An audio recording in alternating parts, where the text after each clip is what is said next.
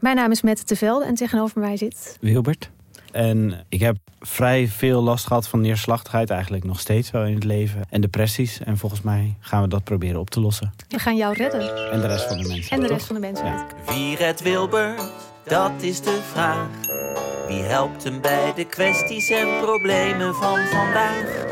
Luister naar Wie redt Wilbert en de rest van de mensheid. Een podcast van de VPRO voor NPO Luister. De nieuwe Nederlandse musical Onze Jordaan van Diederik Ebbingen is dit najaar in de theaters te zien. Koop nu uw kaarten op onzejordaan.nl. Leuk toch? Hallo, dit is de wekelijkse podcast van de Groene Amsterdammer. Ik ben Kees van der Bos. De druk van de onzekerheid snoert zich strak om je hoofd en geeft zo'n druk op de hersenen dat het niet te dragen is. Dat is een uitspraak van Abdallah Arian. Spreek ik dat goed uit, Frederike? Ja, dat lijkt me. Oké. Een van de twee mensen aan het hoofd van het bureau dat gaat over de reconstructie van Raqqa. Raqqa, een stad in het noorden van Syrië. Tot twee jaar geleden was het de hoofdstad van het kalifaat van de Islamitische Staat. IS werd eruit verjaagd en wat restte is een stad in puin, zonder elektriciteit. Met mogelijk zelfs gevaar van sleeping cells van IS nog steeds. En ze hadden ook tien dagen lang journaliste Frederike Geerdink op bezoek. Zij beschrijft deze week in De Groene de wederopbouw van Raqqa. En nu zit ze hier aan tafel. Dag Frederike. Hallo. Hoe kom je erbij om naar Raqqa te reizen? Ehm Raqqa was al een tijdje uit het nieuws eigenlijk. Natuurlijk is, er, is het heel veel in het nieuws geweest toen, eh, toen ISIS uit de stad eh, gevochten werd in 2017. Was dat eind 2017. ISIS is uit ehm Raqqa gezet door eh, de SDF.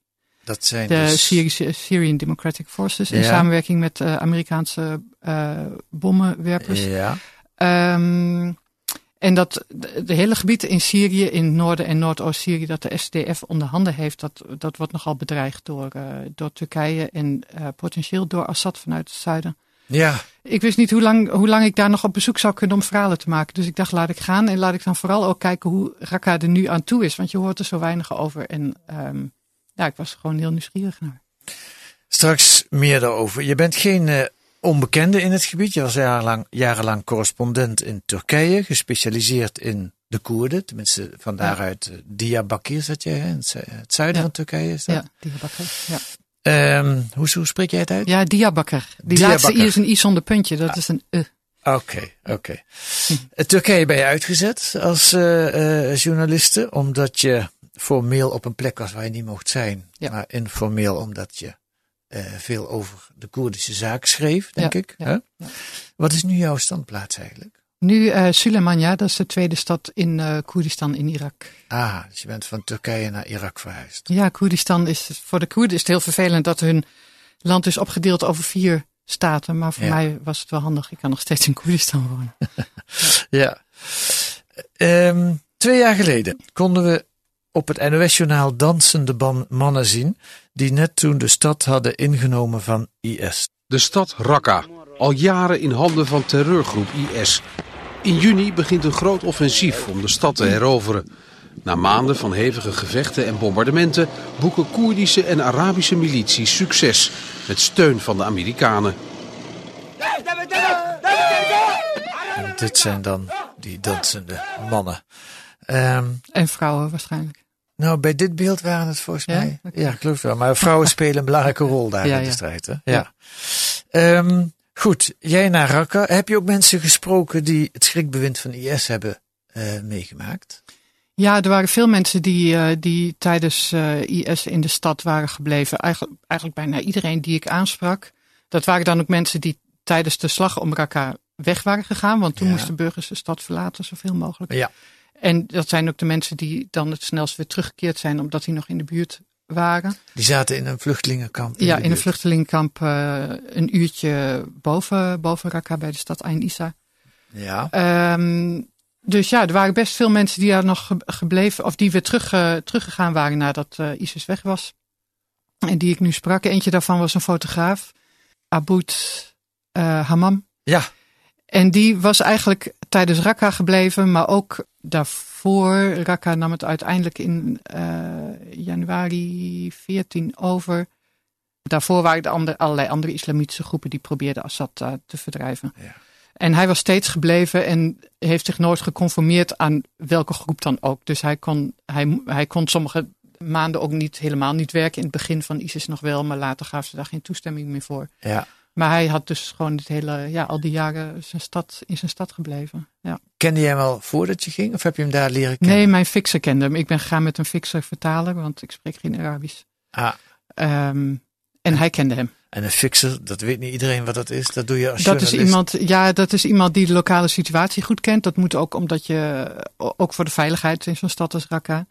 Hoewel de SDF ook wel uh, zich zeer om de journalisten bekommert. Maar, en die ook uh, die de taal kent, maar die ook weet waar je moet zijn om afspraken te maken. Die wat contacten heeft die, uh, ja, die je werk vergemakkelijken. Ja. ja. ja. Die fotograaf, want het leek mij mooi om een paar mensen wat meer te schetsen ook. Wat zijn dat voor, voor types? Die fotograaf was er een van die ik uitgekozen had, Aboud ja. Hammam. Wat, wat, wat, beschrijf hem eens, wat is dat voor iemand? God ja, hoe, hoe zag hij eruit? Hij zag eruit als een soort van knuffelbeer, zeg maar. Grote, brede man, een beetje ongeschoren zo. Stevige. Stevige, zwarte. stevige man. Ja.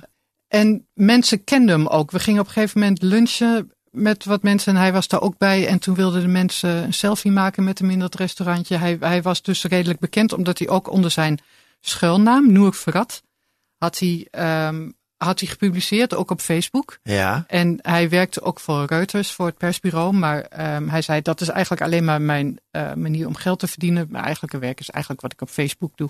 Mm. Om mensen uit de stad en mensen die geïnteresseerd zijn... Um, te laten zien hoe het leven hier is. En hij wilde er ook aan bijdragen om, om het beeld van de stad te veranderen. Dat het wel een verwoeste stad is, dat er problemen zijn, zoals geen elektriciteit en sleepers zelfs van ISIS. Maar dat, je dat er ook leven is en dat wil hij ook laten zien en dat er heel hard gewerkt wordt. Dus dat doet hij dan op Facebook. En dan zei ik hoop dat mensen dan ook ja, een genuanceerde beeld krijgen van de stad en misschien terugkomen.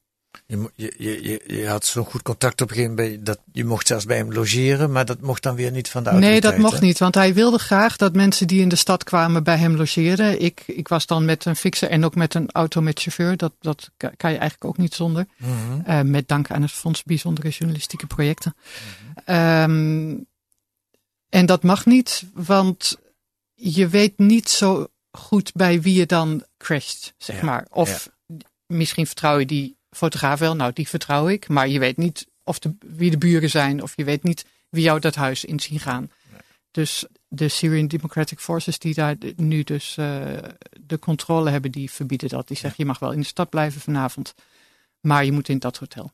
Nou, dat doe je dan. Oké, okay. en hij had dus ook IS meegemaakt. Heeft hij daar nog iets over verteld? Ja, hij zei in het begin kon je nog wel foto's maken. Wilden ze dat ook voor propagandaredenen nog wel dat je foto's maakte. En dat deed hij ook. En die ging hij dan verkopen aan Reuters. En die ging hij op Facebook zetten. Maar na verloop van tijd werd dat steeds moeilijker. Omdat er ook foto's... Je mocht dan geen foto's maken die zij niet wilden. Maar dat deed hij soms toch. En dat deden andere mensen soms ook. Maar hij Mhm. publiceerde dat dan onder zijn schuilnaam. Noor Verrat. Dus ISIS wist niet dat hij dat was. Aha. Maar uiteindelijk waren dat wel foto's die ISIS niet naar buiten wilde hebben. Dus toen werd dat sowieso verboden. En hij wilde wel blijven fotograferen. Hij zei, dan ging ik bijvoorbeeld naar de rivier en dan ging ik gewoon bomen fotograferen. Want ik wil die toch door die lens kijken. Dus. En dan werd je bij een checkpoint werd weer je apparatuur gecheckt. En dan stonden er alleen maar foto's met de rivier en met bomen op. En, nou ja, dat deed hem natuurlijk zeer. Maar op de een of andere manier ging zijn leven toch door. Want het, het, lijkt ja, hij werd, ook wel, hij werd ook wel onder druk gezet om voor ISIS te werken. Dat is soms zo. Als je vak verstaat, wat voor vak het ook is, dan uh, dwong ISIS je soms om dat voor hun te doen. Ja, En dat had hij, dat had hij weerstaan. Ook omdat hij in de stad. Dat, dat had daar ook mee te maken dat hij in de stad was gebleven. Want soms waren mensen, waren fotografen of journalisten weggegaan die bijvoorbeeld met het uh, Free Syrian Army hadden samengewerkt. Of met een andere islamitische groep. En die kwamen dan later weer terug. En op die mensen rustte dan de verdenking van: oh, je bent met die andere groep gevlucht. Dus daar hoorde je bij. En dus vertrouwen we je niet. Of dus, um, ja, die mensen konden niet in de stad blijven. Die waren in gevaar. Hm. Maar hij zei: omdat ik gebleven ben en met geen enkele groep gevlucht ben, hadden ze ook wel het idee: nou, die hoort nergens bij. Dus, en hij zei, mensen kenden mij ook. Sommige mensen die voor ISIS werkten, die kenden mij. Ik was hun stadsgenoot, dus die hebben hem ook wel een beetje beschermd. Van nou, laat die jongen maar lopen. Hm. Die is ongevaarlijk. Maar ondertussen was hij dus foto's eh, Ja. aan het maken. Ja. Terug naar Raqqa, voordat we nog andere mensen eh, portretteren, voordat ik dat jou vraag. Raqqa is een stad in puin. Ik heb wat beelden gezien ter voorbereiding van dit gesprek. Het is een wonder, denk ik, dan dat daar nog mensen willen wonen. Vorig jaar maakte Hans-Jaap Melissen een reportage, nee, vorige maand maakte Hans-Jaap Melissen een reportage over Bureau Buitenland van de VPRO.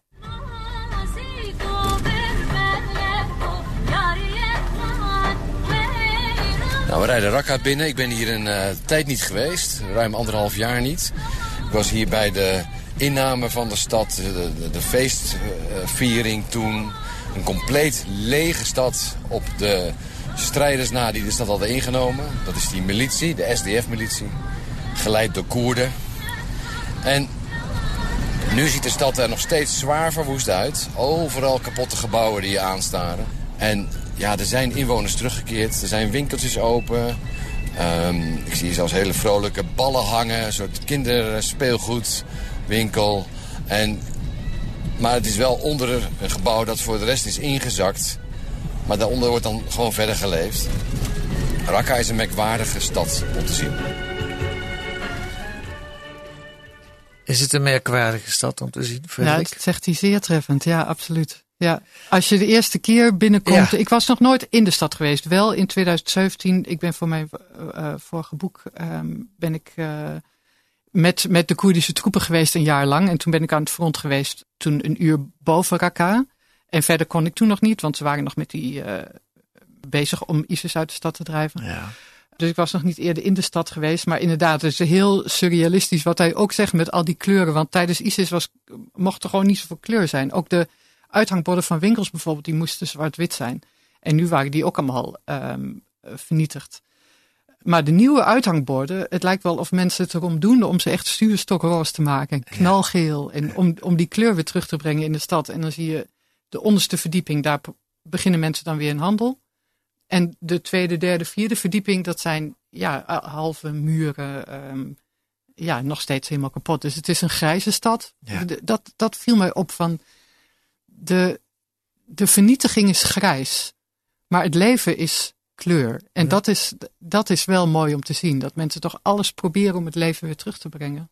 Kleur is weer terrein aan het veroveren. Ja. Maar hoe moet ik me dat voorstellen? Hoe ga je daar nou weer terug wonen in zo'n stad? Ja, voor een deel. Dus bijvoorbeeld, er is een gebouw en dat is bijna helemaal kapot. En dan zie je toch op twee balkons zie je was hangen. Ja. Nou, dat klop je dus aan. Eh, wat doet hij hier? Hoe, waarom woont hij hier? Er waren ook vaak vluchtelingen uit Deir een ander deel in Syrië, die niet naar Deir terug kunnen en dan daar in een appartementje gaan zitten. Maar Dus niet naar nou ja, er is heel stad. weinig. Ze ja kunnen niet naar hun eigen stad kunnen niet naar hun eigen stad en gaan dan. eh, dus nu is Raqqa een soort bestemming ook voor eh ontheemden geworden. Maar die vrouw ging eigenlijk de deur niet uit, want ze had ook geen geld om iets te kopen of wat dan ook. Zo af en toe moest ze natuurlijk naar buiten om een paar dingen te kopen. Maar ze had, er was ook niks. Er was één groentewinkeltje in de, in de buurt. Ze had geen koelkast, of ze had wel een koelkast, maar die deed het niet, want het notenaggregaat in de buurt dat le- levert niet sterk genoeg stroom om, om ehm, een koelkast te laten werken of een airconditioning. Dus ze zat met zo'n zo'n ventilator aan het plafond. Maar ja, dat heeft bij 40 plus graden ook niet zoveel zin. Dus dat, daar word je echt helemaal niet vrolijk van. Maar je hebt ook, ik ben ook in wat meer de buitenwijken Maar geweest. waarom komt zo'n vrouw daar dan toch wonen? Omdat ze ergens moet wonen.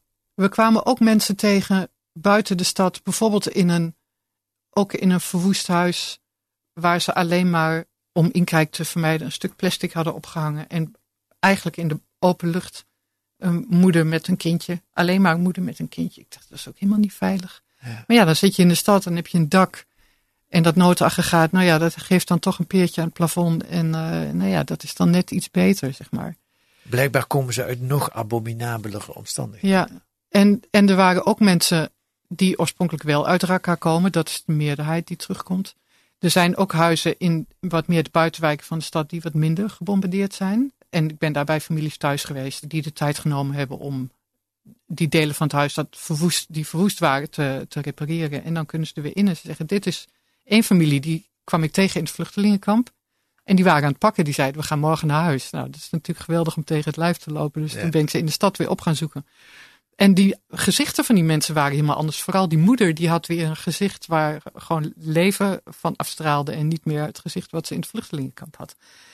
En er waren een paar buren ook terug. Dus dan hebben ze hun een beetje van hun oude leven weer terug. En weer in hun eigen huis, in hun, in hun eigen bed. Ja, waarom zou je dat niet willen? Hoop. Er is ook weer hoop. Ja, je, ja mensen gaan weer. Dat, dat zag ik echt. Dat ehm, bij wijze van spreken, als, als er maar een schroef gevonden wordt die ergens ingedraaid kan worden, dan doen ze dat. Er is heel veel energie om het, om het op te bouwen en beter te maken. Laten we nog een, nog een hoofdpersoon nemen. De man die ik citeerde in het begin in de aankondiging. Abdallah Aryan. Hij is co-hoofd van het bureau dat gaat over de reconstructie van Raqqa. De andere co-hoofd is een vrouw. Dat is een regel daar. hè? Eh, Ja, bijna alle posities eh, zijn verdeeld. Ja. Eh, ik citeerde hem in het begin over de ondraaglijke onzekerheid. Wat is dat voor een man? Ehm, hij, ik kreeg hem niet zo heel erg aan de praten over de fysieke opbouw van de stad. Wie zet hem daar neer eigenlijk? Hoe komt hij op die plek? Ja, het is niet per se iemand die heel erg een achtergrond heeft in eh, stedenbouw of zo, weet je. Zo moet je dat niet voorstellen. Er Nee. zijn mensen die de schouders eronder willen zetten en die, die leren ter plekke over eh, ja, wat er moet gebeuren en hoe je dat moet doen. Er zijn natuurlijk ook wel mensen met, ehm, ehm, met een opleiding. Hè. Ik bedoel, Syrië is natuurlijk niet een land waar, eh, waar niks was of zo. Dus Nee. er, zijn ook, Nee. er zijn natuurlijk ook mensen die. ehm, ja, je moet het doen met de mensen die je hebt. Dat zag ik ook bij, het, bij de ehm, soort van stichting die de, het herstel van de elektriciteit eh, coördineert. Daar zitten een paar elektriciëns. En ook veel mensen die gewoon willen helpen. En die Ja. leren dan ook on the job. En dat was Ja. bij deze meneer deels ook zo. Maar hij had heel erg. Wat ik wel mooi vond, is dat hij een visie had op hoe je een stad. eh, wat een stad nodig heeft om sterk te zijn. Ehm, dat je mensen. Hij zei: We hebben zo lang in Syrië onder dictatuur geleefd, decennia lang. En, en toen kwam ISIS er ook nog eens overheen. Nu moet je mensen vertrouwen gaan geven in de toekomst. En dat kan eigenlijk alleen maar als je ook zekerheid hebt. Eerst was het Assad. En toen kwamen er een paar islamitische groepen. En toen kwam ISIS de boel overnemen. En misschien gaat de SDF ook wel weer weg. We weten het niet. Nee, ik kan net zeggen, hoe groot is die zekerheid? Ja, die zekerheid is dus niet zo groot dat het blijft. En de SDF heeft wel hulp gekregen van de Amerikanen bij het eh, verslaan van ISIS. Maar dat was puur een samenwerking om militaire redenen. ISIS moest eruit. ISIS moest eruit en nu is er eigenlijk geen erkenning voor het, het experiment dat zij daar bestuurlijk proberen op te zetten. En zij zeggen, als we die erkenning wel zouden krijgen, als we niet alleen militaire, maar ook bestuurlijke erkenning zouden krijgen voor wat we hier proberen op te zetten, een soort democratie van onderop, Ja. dan zou dat mensen zekerheid kunnen geven dat dit blijft en dat je hier echt in kunt investeren en dat je, dat je weer iets op kunt bouwen wat, waarvan je ook weet van nou dit, dit is ook een investering in de toekomst en niet alleen in volgende week of volgende maand. ja, want dat zeg je zo by the way, democratie van onderop. Maar vertel daar eens wat meer over. Dat is, dat is een, een, een Koerdische bijzonderheid eigenlijk, of niet? Ja, dat is een ideologie die is ontstaan in de Koerdische beweging. Weer geïnspireerd door een, eh, door een Amerikaanse anarchistische politieke denker. Murray Bookchin, voor Ja. wie hem eh, wil googlen. En die ideologie gaat er eigenlijk van uit. Dat, ze zijn tegen nazistaten bijvoorbeeld. Je moet geen, zeker in het Midden-Oosten zeggen ze, is het heel onlogisch om nazistaten uit te tekenen op de kaart. Want het Midden-Oosten is historisch gezien eh, en nog steeds multi-etnisch, multireligieus. Er zijn heel veel verschillende talen. Dus welke staat je ook uitsnijdt op de kaart, is altijd een groep die dan de minderheid is. Ja. Dus je kunt beter een systeem opzetten waarbij er geen nazistaat is die alles controleert van bovenaf. Maar dat je in de gemeenschap kijkt wie wonen hier, wat hebben die nodig, wat is hun manier, of wat voor onderwijs hebben ze nodig, in welke taal. Of ehm, als de christenen wonen, nou, logischerwijs is het dan handig om een kerk te hebben. En dat je die mensen ook werkelijk op buurtniveau en op dorps- en stadsniveau iets te zeggen geeft over hoe hun gebied bestuurd wordt. Dus je, ja, je En hoe dus- beter je dat op, op lokaal niveau regelt, Ja, hoe meer je het centrale gezag ondermijnt. Dus dat is eigenlijk hun idee. Ze willen wel binnen de grenzen van Syrië dat opzetten. ja, maar ook om dat te zeggen, nou, we gaan uiteindelijk toch die nazistaat ondermijnen. En er blijft toch niks van over als we ons systeem verder gaan uitbreiden over, over Syrië. En dat is eigenlijk ook wat de Koerden in Turkije proberen te doen. Dus we willen best binnen Turkije oplossen, we willen best binnen Syrië oplossen. Maar op den duur gaan jullie dicta dictators er allemaal aan. Want dit, dit systeem is niet compatible met een dictatuur. En die lokale gemeenschappen overleggen ook weer met elkaar, neem ik aan. Precies. Maar Zo- dat ja. gaat niet naar een nazistaat toe. Dat Nee. is niet de bedoeling. Nee, het is de bedoeling. En dat zijn ze nu in Raqqa aan het opzetten. Nu is er wel discussie ook over in hoeverre hebben de lokalen het echt in de hand. Ook dat je zegt, die meneer die, die aan het woord komt, in, ja, is die dan een specialist in stedenbouw? Nou, niet per se. Ook omdat, je, omdat er nog mensen terug moeten komen Ja. naar de stad. Hè? Dus daarom hebben ze mensen ook nodig. Nu wordt er ook nog wel vanuit de Koerdische beweging, of vanuit, ja, de SDF is dus ook een samenwerkingsverband van eh Koerden en Arabieren en wat christelijke milities zitten daarin. Ehm, hoe dat systeem dan werkt, maar hoe langer het duurt, ook in andere plekken in, in Noord-Syrië. Daar zijn meer dorpen, die niet, dorpen en steden die niet per se meerderheid Koerdisch zijn, maar ook Arabisch zijn. Waar het systeem al veel langer functioneert. En daar is het al veel. ehm, daar zijn al veel meer mensen die, wel lokale mensen die het echt helemaal in handen hebben. Dus dat, dat wordt in de loop van de tijd steeds meer geïmplementeerd. Maar ja, dat is dus de zekerheid die ze zoeken. Van ja, militair was het fijn dat we die steun hadden, maar ja, we hebben ook steun nodig voor dit systeem. Ja. Het is moeilijk voor te stellen omdat het zo onbekend is voor ons. hè. Wij kennen alleen maar denken in nazistaten, provincies en gemeenten. Ja, precies. Eh, maar dit is een totaal andere manier van denken. Heel andere manier van denken. Ja, en hoe komt die. Murray Bookchin zo populair bij de Koerden? Dat is een lang verhaal waarschijnlijk. Ja, nou ja, alles valt samen te vatten hoor. Ehm, eigenlijk is dat. De, de leider van de Koerdische beweging is Abdullah Öcalan. Die zit al lang in de gevangenis in Turkije sinds 1999. Die is boeken van Boekchin gaan lezen. Hmm. En die heeft gedacht: hey, dit is heel erg van toepassing op het Midden-Oosten. Want die nazistaat is eigenlijk ook een westers, een westers idee. Hè? Dat is honderd jaar geleden, pak een beet, in, in het Midden-Oosten terechtgekomen. En toen zijn die nazistaten ontstaan. Maar Ja. het is helemaal niet van toepassing. Ook de grote religies, Jodendom, Islam, Christendom, die komen allemaal uit het Midden-Oosten. Hoe kan je hier ooit een Soenitisch land of een Shiïtisch land, of, dat kan gewoon helemaal niet. Dus di- dit is perfect om. En hij heeft dus die slag gemaakt van, van eh Boekchins ideologie naar iets wat op het Midden-Oosten van toepassing is.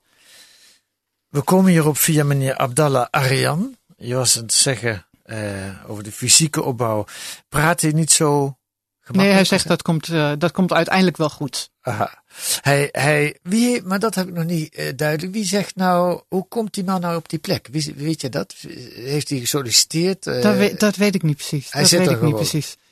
Ja. Dat weet ik niet precies. Er zijn mensen teruggekomen en er zijn, eh, ja, dat weet ik niet precies hoe dat gaat. Hij woont ook in Raqqa zelf. Heeft- Ehm, ja, hij woont ook in Raqqa zelf. Niet iedereen. Er was ook een Koerd die ik interviewde, die woonde in Kobani. Want die was in het begintijd van ISIS al weggegaan. En die had daar nu zijn huis en gezin. Maar die kwam bijna elke dag terug naar de stad om, eh, om te helpen. Ja.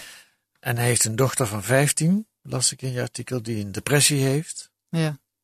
Waar Ja. hij zich ernstig zorgen over maakt, neem ik aan. Ja, hij zei, ik zei is een beetje zoals de stad, zeg maar. Je hebt geen, alles wat, eh, ja, zoals je het net voorlas, ik heb de tekst niet voor me, maar je wordt, ja, je, je, je hersens worden bij elkaar gesnoerd, zeg maar. Je kan geen adem halen als je geen, geen fundament hebt, als je geen, geen duidelijke toekomst hebt. Ja. Dat was een beetje zijn idee, dus dat, dat liet hij van toepassing zijn op zijn dochter en op de stad. De druk van onzekerheid snoert zich strak om je hoofd Ja. en geeft zo'n druk op de hersenen dat het niet te dragen is. Ja. Ja. Zo citeer je hem. We zijn eigenlijk al op de tijd, maar ik ga toch nog even door met één meneer die ik, eh, die ik ook opvallend vond. Sheikh Al-Horam Al-Mihed. Zeg ik dat goed? Ja, mijn Arabisch is eh, non-existent, dus ik zeg gewoon ja. Nou, Fatih, jij kent ook geen Arabisch? Oké. Al-Horam Al-Mihed, hij is een sheikh, eh, leider van de Verzoeningscommissie. Wat is de Verzoeningscommissie? Ja, die, die pakken allerlei zaken op, allerlei conflicten die tussen mensen spelen. En dat kan, dat kan een. eh, ja, ik heb in mijn artikel ook de vergelijking gemaakt met de rijdende rechter. Dat Ja. is een beetje flauw, maar mensen moeten dat een beetje voor zich zien. Het kan een heel lullig conflict zijn over een conifeer. Ik kreeg wel? wel een beeld toen je dat schreef. Ja, ja. ja. Maar het kunnen ook. Het zijn nu ook vaak dingen die te maken hebben met de opvolgen, opeenvolgende eh, machten die in Raqqa gezeten hebben. En ze hadden bijvoorbeeld een kwestie van een meneer die zei: De grond die ik de afgelopen jaren heb bewerkt, dat is mijn grond. Maar zijn buurman zei: Nee, dat is mijn grond. Ik heb die alleen de afgelopen jaren niet bewerkt. Omdat ik bang was voor ISIS, voor intimidatie, voor explosieven op mijn land. Dus wegwezen weer. Conflict. Conflict. En dan komt ehm, de sheik en de andere mensen van die commissie en die gaan naar iedereen luisteren. Um, roepen getuigen op. En die vellen een oordeel. Uiteindelijk bleek dat die man die het land opeiste, dat hij naar regimegebied was, daar iemand had omgekocht en een eigendomsbewijs had, uh, zo had gekregen. Dat wil het regime natuurlijk wel een beetje stoken. Dus die hadden zo'n eigendomsbewijs gegeven wat niet geldig was. En dan gaf hij uiteindelijk wel toe, want de getuigen zeiden ook nee, dat land hebben wij op gewerkt voor ISIS, voor, voor die man um, van wie het land is. Mm Maar het idee waardoor het verder gaat dan zeg maar de rijdende rechter of sowieso een rechter zoals wij die kennen, is dat het probleem ook echt uit de wereld moet zijn. Als je hier een rechter hebt, dan kan die zeggen: oké, het land is van die meneer, dat is duidelijk, die heeft een echt eigendomsbewijs. Maar dan kunnen ze nog steeds tot in lengte van dagen als buren elkaar het leven zuur maken. Maar het, het doel van deze commissies, en dat is dan geworteld in tribale tradities en wetten. Van dat moet ook echt uit de wereld. Hm. Dus we gaan, de zaak is nu duidelijk, maar we gaan pas over een week uitspraak doen.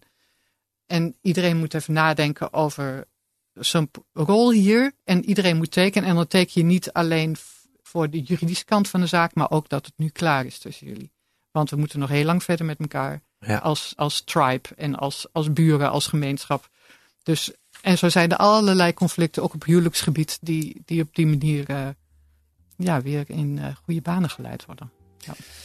Frederike Geerdink, hartelijk bedankt voor dit verslag uit een ingewikkeld gebied. Jij ook, dankjewel. Um, hoe ziet Raqqa er over vijf jaar uit? Nog even. Oh jee, toekomstvragen. Ja.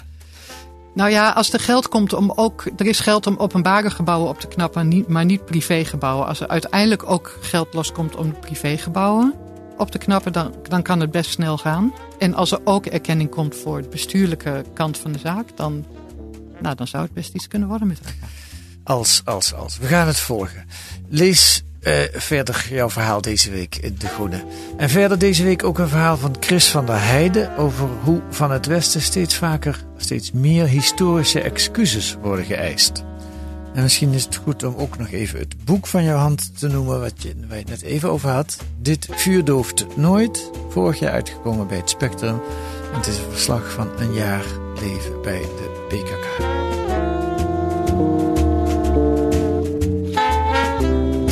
En volgende week zijn wij er weer met analyses en achtergronden bij het nieuws in deze podcast van de Groene Amsterdammer. Deze week werd die gemaakt door Fatih Kilic en Kees van der Bos. De muziek is A Tune for N van Paul van King.